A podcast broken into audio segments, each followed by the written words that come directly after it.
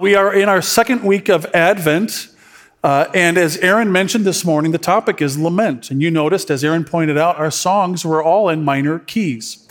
Now you may be thinking, okay, I'm not a musician. What's a minor key? Well, I'll use the I'll use a simpler idea of a minor triad. A minor triad, bum bum bum, sounds kind of sad. Whereas a major triad, bum bum bum, sounds happy.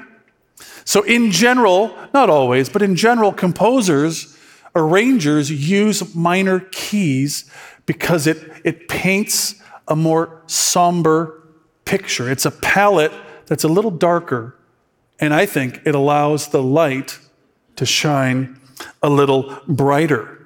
Now, you're thinking, okay, why are we singing sad songs on Christmas, Pastor? I mean, shouldn't we be singing along with Andy Williams? It's the most wonderful time of the year. Well, Andy's not wrong. It is. But the question is, why? I mean, why is it the most wonderful time of the year? Uh, parents, forgive me for this next song, but if everything is awesome, okay, for the Lego movie, I'm sorry, yeah, it might be in your ear for like five minutes, it's awful. But if everything is awesome, then that doesn't make sense why this would be the most wonderful time of the year. Does that make sense? In other words, as Kent was just talking about in, in regards to sin, if we don't understand the depths of our sin, then what's the rejoicing in a Savior? And, and so, too, if Christmas is the most wonderful time of the year, why? Well, today we're going to explore that next week with the topic of faith. Week four, the topic of hope. And then finally, on Christmas Eve, when we'll celebrate Christmas as a church family, in the evening, by the way, remember, in the morning on Christmas Eve, Sunday, we're serving uh, the community meal. But in the evening, we'll gather together for our final uh, week of our final celebration of Christmas, and love will be our topic for that day. I loved beginning this morning with those minor songs. It sets the stage for our time of lament today. Oh, come, oh, come, Emmanuel, and ransom captive Israel.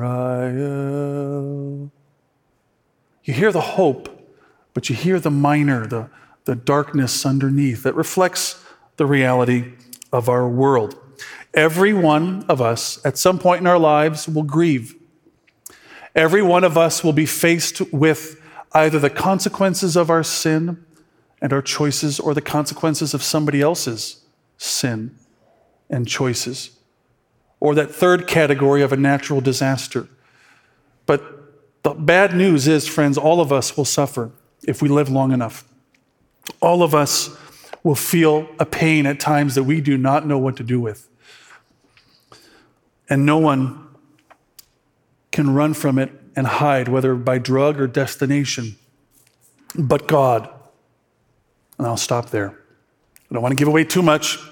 Turn with me, if you will, and open up your Bible to the book of Lamentations. That's page 471 in your paper Pew Bibles, or if you're looking for it in your Bible, it's between um, uh, Jeremiah and Ezekiel. Between Jeremiah and Ezekiel. Today we'll be reading and learning from Lamentations chapter 3. Please stand with me. And I will read out loud and ask you to follow along, chapter 3, verses 19 through, uh, through 31, 32, 33, excuse me, uh, starting in verse 19. Remember my affliction and my wanderings, the wormwood and the gall. My soul continually remembers it and is bowed down within me. But this I call to mind, and therefore I have hope. Verse 22 The steadfast love of the Lord never ceases, his mercies never come to an end. They are new every morning. Great is your faithfulness. The Lord is my portion, says my soul. Therefore, I will hope in him. The Lord is good to those who wait for him, to the soul who seeks him. It is good that one should wait quietly for the salvation of the Lord. It is good for a man that he bear the yoke in his youth. Verse 28 Let him sit alone in silence, and when it is laid on him, let him put his mouth in the dust. There may yet be hope. Let him give his cheek to the one who strikes, and let him be filled with insults. Verses 31 through 33. For the Lord will not cast off forever. But though he cause grief, he will have compassion, according to the abundance of his steadfast love. For he does not afflict from his heart or grieve the children of men. May God bless the reading of his word. Let's pray. Oh Lord, this morning as we pause amidst the Christmas cheer and the preparations that are so exciting for many of us, we recognize that for some of us, maybe more than we know, this time, this season is extremely difficult. And we need your help. We need the gift of the song of lament to walk through the pain, to walk through the heartache, the trauma. We need lament to point us to you, Father, and your Son, Jesus, through the power of your Spirit. And it's in the name of the Father, Son, and the Spirit that we pray and ask these things this morning. Amen. Please be seated.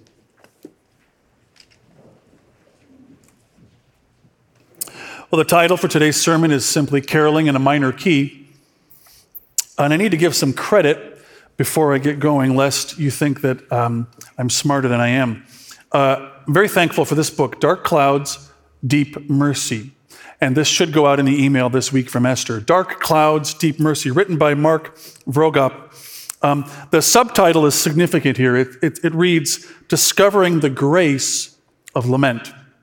Discovering the Grace of Lament. He and his wife lost a daughter just a few days before she was due to be born. And this book that I just held up uh, talks about his journey, and he says this. And in my journey, he says, I discovered the grace of lament, a song I never wanted to sing. A song I never wanted to sing. Mark's book is wonderful in that it walks us through how to lament and then shows us the reasons why lament is needed in the life of a Christian. Today, we're going to reverse that a little bit. We're going to look at the why, and in that why, we will see the how. But first, let me give an introduction to the book of Lamentations. I've never heard a sermon from the book of Lamentations in my life, so I'm a little nervous giving the first one that I've ever heard. Um, and, and I'm going to uh, be honest, a lot of this is just from the ESV Study Bible. So, parents, if you're looking for a gift to give your kid to encourage their faith, get them a study Bible ESV, NIV, NASB, whatever. They're awesome. So, the, the authors who put together the commentary in that ESV study Bible tell us that in the Hebrew Bible in my office that you could look at, the title for the book Lamentations isn't there. It actually is the word how. How 1 chapter 1 Lamentations reads, and you can follow along with me if you want. How lonely sits the city that was full of people. Chapter 2, verse 1 How the Lord in his anger has set the daughter of Zion under a cloud.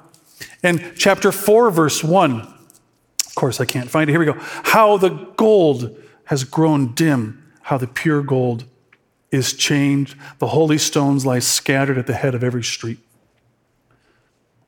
The point here is how much Jerusalem has suffered under the hands of the Babylonians, but ultimately under the will of God.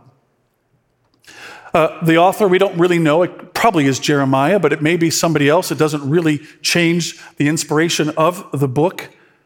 But instead, this actually very complex collection of poems underscores the terrible reality of God's punishment on his people and their sense of the pain that they've gone through. In, in short, Lamentations is not for the faint of heart. It's meant for those of us who have prayed, please God, no. And whose hearts are grieving from the trauma of his apparent yes. I mentioned a bunch of poems. It's true. Several of the poems, you'll notice there, there are stanzas, and each stanza is a different letter in the Hebrew alphabet. So we have several acrostic poems within the larger book of Lamentations. And it's interesting to note the meter, if you're a poetry nerd, is the same meter that is used in the funeral processions in Isaiah 14 and Ezekiel 27. So there is, if you will, uh, a limp in the poem, in the way the words roll off the tongue in the Hebrew. It's purposeful, inspired by God, written through the craftsmanship of men. The, when viewed as a whole, the book of Lamentations begins with Jerusalem's protest regarding all that she's suffered. And in chapter 5, it ends with her repentance and her coming back, turning again to God. Chapters 1 and 2 detail horrible things that Israel, that Judah has suffered. And I mean horrible, it's hard to read. Chapter 3, our chapter, features uh, the voice of a singular man. And I think a foreshadowing of Christ, by the way, if you read it in your devotions this week. And this man is counseling God's people to turn to God just as he done, as he has done, even in the midst of great suffering. Chapter 4, the protest begins again, but there's a sense in which the author is telling the people of Jerusalem, the faithful Jews, take responsibility for your sin and repent. And then, chapter 5, they do. And they put their hope again in the Lord.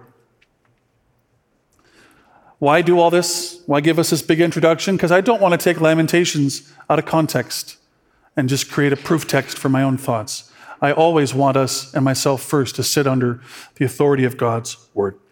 Well, I mentioned Mark's book earlier, uh, an excellent book. I encourage you to read it.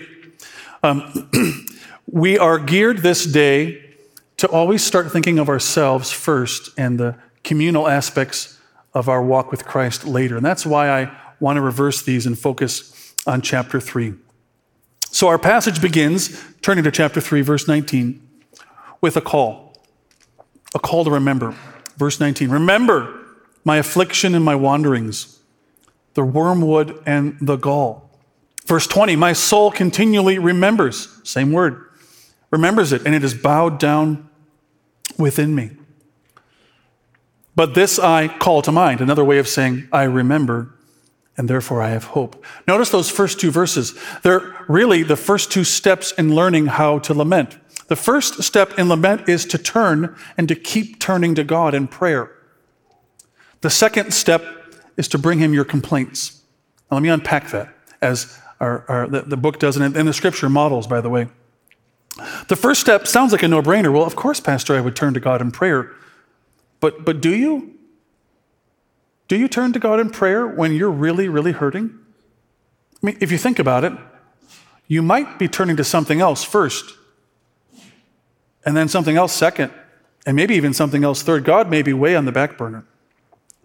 Do we turn to God in prayer when we are hurting in the most deepest sense? Whether they were things done to us or things done by us? Do we believe that we can turn to Him in prayer and that He will listen? As Aaron alluded to earlier, a third of our Psalms are just this turning to God in prayer when in the midst of incredible pain and suffering and sin. So, first and foremost, friends, I want us to be equipped in our darkest times turn and to turn again and to turn again to God our Father in prayer through his Son by the power of the Spirit. Two, we can bring him our complaints. Now, that may seem uh, a bit inappropriate, uh, maybe a, bit just like, how can the pastor say that? Complain to God. But again, look at the Psalms, look at the book of Job, read Lamentations. God's saints do. He already knows what we're thinking, doesn't he? In fact, he already knows the thoughts you won't tell your spouse.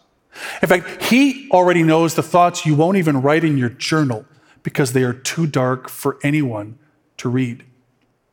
So, why not bring them, friends, out of the darkness into the light?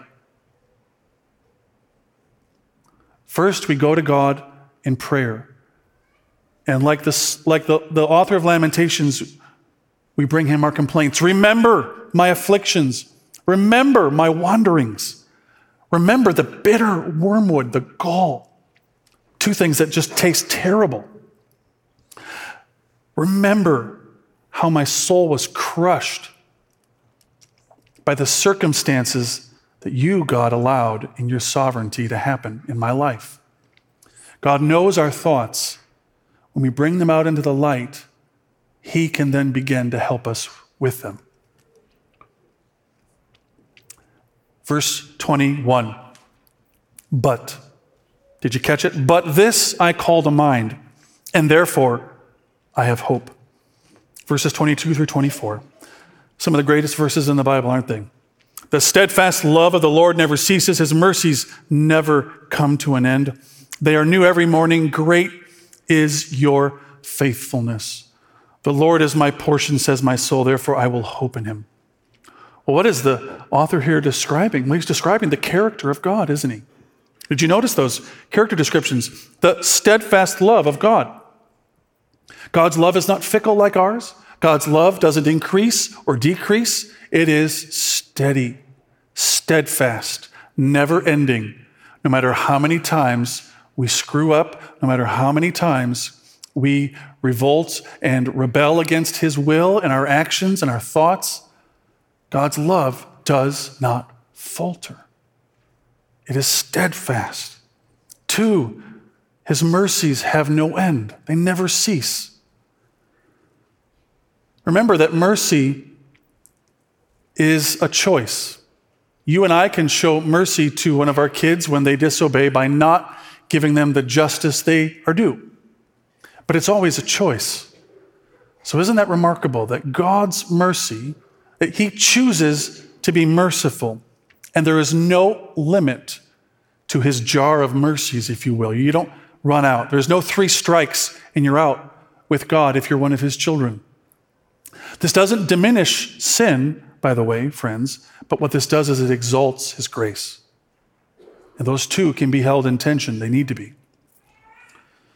So God's character is one of steadfast, never changing love and of a mercy that never dries out. And notice the third and final and the hymn that we love to sing Great is thy faithfulness. Great is thy faithfulness. So, this man of Judah, chapter 3 here, may not understand why he suffered so greatly, but that doesn't cancel God's love, God's mercy, and his faithfulness. Again, I have to ask us does it for you and for me? Verse 24, he moves on. I've read it once, I'll read it again because it's a little strange to our ears. The Lord is my portion, says my soul. That's the soul that was crushed, by the way, that was almost in despair. The Lord is my portion, therefore I will hope in him. Well, the idea of portion goes way back to Exodus. Remember, the, the tribes are coming into the promised land, and each tribe is given a portion of the land except for the tribe of Levi. Their portion is the Lord. They are to be his servants, his priests, the Levitical class. So the author here says, The Lord is my portion the Lord is my fortune. It's as if he's saying, no matter what happens to him, no matter what his losses are, his portion is in the Lord, and that's enough. When you and I are overwhelmed with grief, sometimes we, we see that the Lord has allowed these events, and we, we realize he's doing it to remind us that he is our greatest inheritance, that everything else he gave us is a bonus. That if, like Job, shaken down to his very, uh, his, his kids are dead, his, his wife is telling him just to curse God and die, his body is covered, he's all he's got left, but that's enough.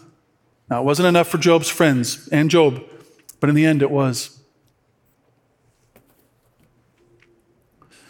When you and I are overwhelmed with grief, our first steps, according to the book of Lamentations and the psalmist, is to continue to go to the Lord in prayer. Two, it is to continue to tell him, to bring to him our hardships, to let him know what we're thinking. He can handle it.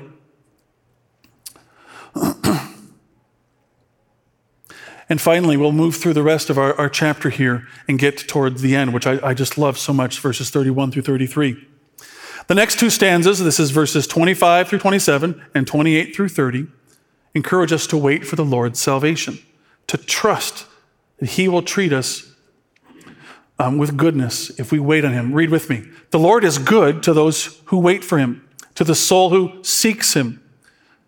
It is good that one should wait quietly for the salvation of the Lord. It is good for a man that he bear the yoke in his youth. Let him sit alone in silence. When it is laid on him, let him put his mouth in the dust. There may yet be hope. Let him give his cheek to the one who strikes, and let him be filled with insults. Okay, we're asking, how is this good? Doesn't seem very good to be struck and not to return the blow, to sit in silence, to take it. That in our youth, it's good to, for us to bear the yoke of these hardships. And yet, I, I imagine uh, God here being like a grandfather to a young father as his grandson is suffering. So we have three generations, in my mind, represented here, and I hope this helps illustrate the point. Any parent, when they see their child suffers, suffering, wants to take away their suffering. And many of us will say, Lord, Lord, put it on me, not my, not my child, not my son. It's the hardest thing. One of the hardest things as a parent is to see your child suffering.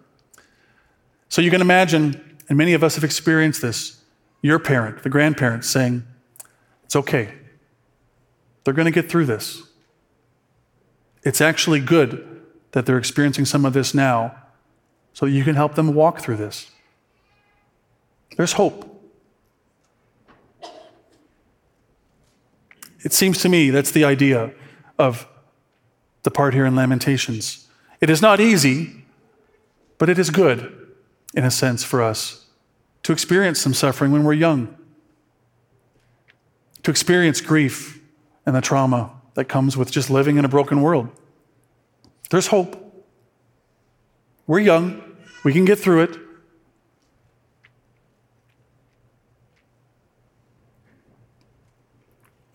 Lastly, verses 31 through 33 show us the why we can get through it. For the Lord will not cast off forever, but though he cause grief, he will have compassion according to the abundance of his steadfast love. For he does not afflict from his heart or grieve the children of men. Hmm. For the Lord will not cast off forever.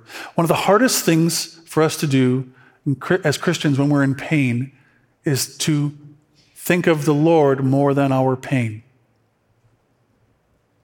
One of the hardest things to do, isn't it? When a wound is acute, when the pain is throbbing, our minds tend to isolate on that wound. Any of us know that after surgery, it's all we can think about and feel at times is just the pounding pain and the desire for relief. Spiritually speaking, then, it is good for us. It is a gift when we can, through the, the work of lament, begin to turn our eyes away from our pain to the Lord. It brings about a circumspect perspective. It brings about, well, the Lord's work in our lives. And we remember then that the Lord will not cast off his children forever. He will not punish us forever. But though he cause grief, he will have compassion. You hear the promise. According to the abundance of his steadfast love, again, his character is not one that loves to punish, rather, he loves to love. Punishment will come if needed, for he is both loving and just. But it's the love that is certainly at the forefront here.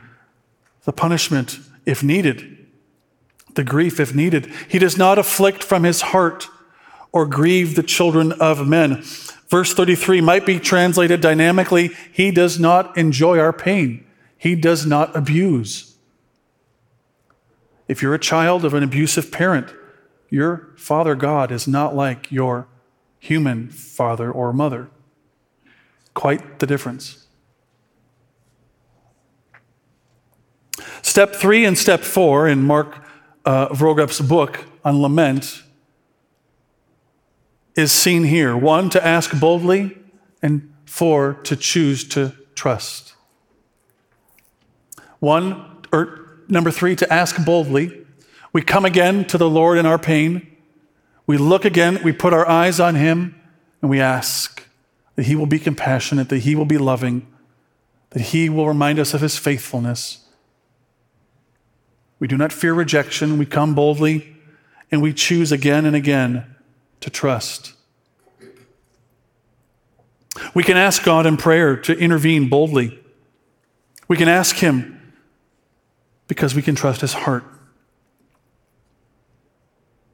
We can choose Him over our feelings, friends. We can choose him over our circumstances. We can walk with him as the heroes of the Bible in Hebrews chapter 11 did. So, in closing today, we've walked through a very brief, probably too brief, uh, how to lament, and a very brief introduction to the book of Lamentations, really just the, the middle part of chapter 3. But the point here, friends, I think, at least I hope is clear, is that in some of our best carols, that minor key is that melody of lament. It is the recognition of the pain that we have suffered individually. It is a recognition of the pain that men and women of faith have suffered for thousands of years. It is a recognition that suffering is a part of faith, not an option, it's a part of it. We could point to many passages, Old and New Testament. It's also an invitation to not keep our pain inside, but to bring it out into the light, to lament, to bring our grief and verbalize it, even in song. It's really an invitation to give it to Jesus, who wants to carry our heavy yoke and give us his, which is light. Matthew's gospel, if you remember. And it's last but not least a reminder for us who, as Americans, are highly individually focused. It's a reminder that we are a part of a far greater story, that our pain is just a blip in the grander scheme of things. It will fade, it will pass. In some ways, you could say everything sad is untrue. One of my favorite books recently written, uh, it's written uh, to a middle school age reader, by the way, Everything Sad is Untrue by Daniel Nayeri. It's remarkable that this is biographical. Uh, Daniel, or Khosrow is his name, is Persian or, or from Iran, and uh, his mother uh, gets converted to Christianity. And they have to flee. Uh, there is a uh, uh, there is a hit on her, if you will, by the Muslim authorities. She is a dead woman walking. Her uh, husband, his Daniel's father, is not converted, and so the mother takes uh, Daniel and his sister, and they flee the country. And you follow their travels all throughout some incredibly scary situations that he tells in a way that's appropriate for a middle schooler or a high schooler for sure. Um, it's a remarkable story, a true story. And you looking back through the book just this morning and last and yesterday, I, I'm, I, I marveled at all the pain they've gone through, all the horrible things they suffered. And he, Daniel, the author, states this after having just witnessed um, his mother's second husband um, um, trying to put his mother's head through the, through the, the wall. He says this, looking at his mother as an example of faith a woman whose life was full of lament. He says, I don't know how my mom was so unstoppable despite all that stuff happening the fleeing from their home country, the wondering where they would ever get out of a, a, an encamp, encampment in, in, in, in, uh, in Italy, where they would ever be able to settle here in the States, and then to marry a man who was abusive. He says, despite all that stuff, I don't know. Maybe my mom was unstoppable because of her anticipation. Hope, the anticipation that the God who listens in love will one day speak justice, the hope that some final fantasy will come to pass that will make everything sad untrue. He's postulating, friends, that what kept his mother going and what has kept some of us going through the hardest of times is that we know that in the end, we'll be made new that sadness won't be true in an eternal sense. It'll have just been fleeting. That is what I sense, that is what I gather when I hear our minor key carols. And so I want to sing together the last two stanzas that I know of, O come, O come, Emmanuel, verses uh, stanzas six and seven together. They should be up on the screen. Um, and I want us to sing this and, and soak the words in, even if the melody is something you struggle with. I'm sure most of us know it though. Oh, come, O bright and morning star, and bring us comfort from afar.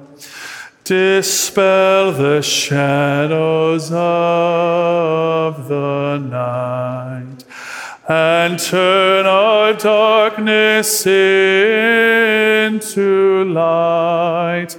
Rejoice, rejoice, Emmanuel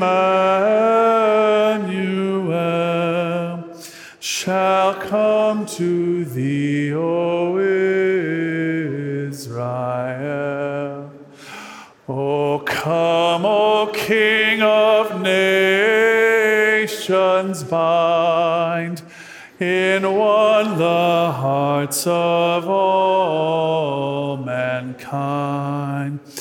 Bid all our sad divisions cease, and be yourself our King of peace. Rejoice, rejoice, Emmanuel shall come to thee, O Israel. Jesus, we sing that song because we believe that you indeed will come. You have already come in the flesh once, and you will come again. And on that day, all that was sad will be made untrue. There will be no more tears. There will be no more suffering. You will separate the sheep from the goats. It will be a terrible day of judgment, but it will be a glorious day of redemption, a glorious day of the fulfillment of all that you have been working for since time began. We thank you, God, that you have never been surprised once by our sin or by our pain. We're thankful that you alone can bring about good from our suffering. No one else can do that. No one else can turn our sorrows into something fruitful. No one else can take what someone meant for us as evil and turn it into good. And yet, in the most ultimate sense, in the truest of reality. You are working in everything. And all the suffering that we have and will endure is really a drop in the bucket, nothing. It's precious to you, for you keep our, our tears in a bottle. But yet we will, we will never regret one day, one moment, one iota of pain or suffering, of trauma, in view of the glory of eternity with you. Please, as we've lit these candles this week and last week, and will continue to continue to stoke the fire of faith in our hearts and grow our hope in your love. And we pray all these things in the great love of our Lord Jesus. Amen.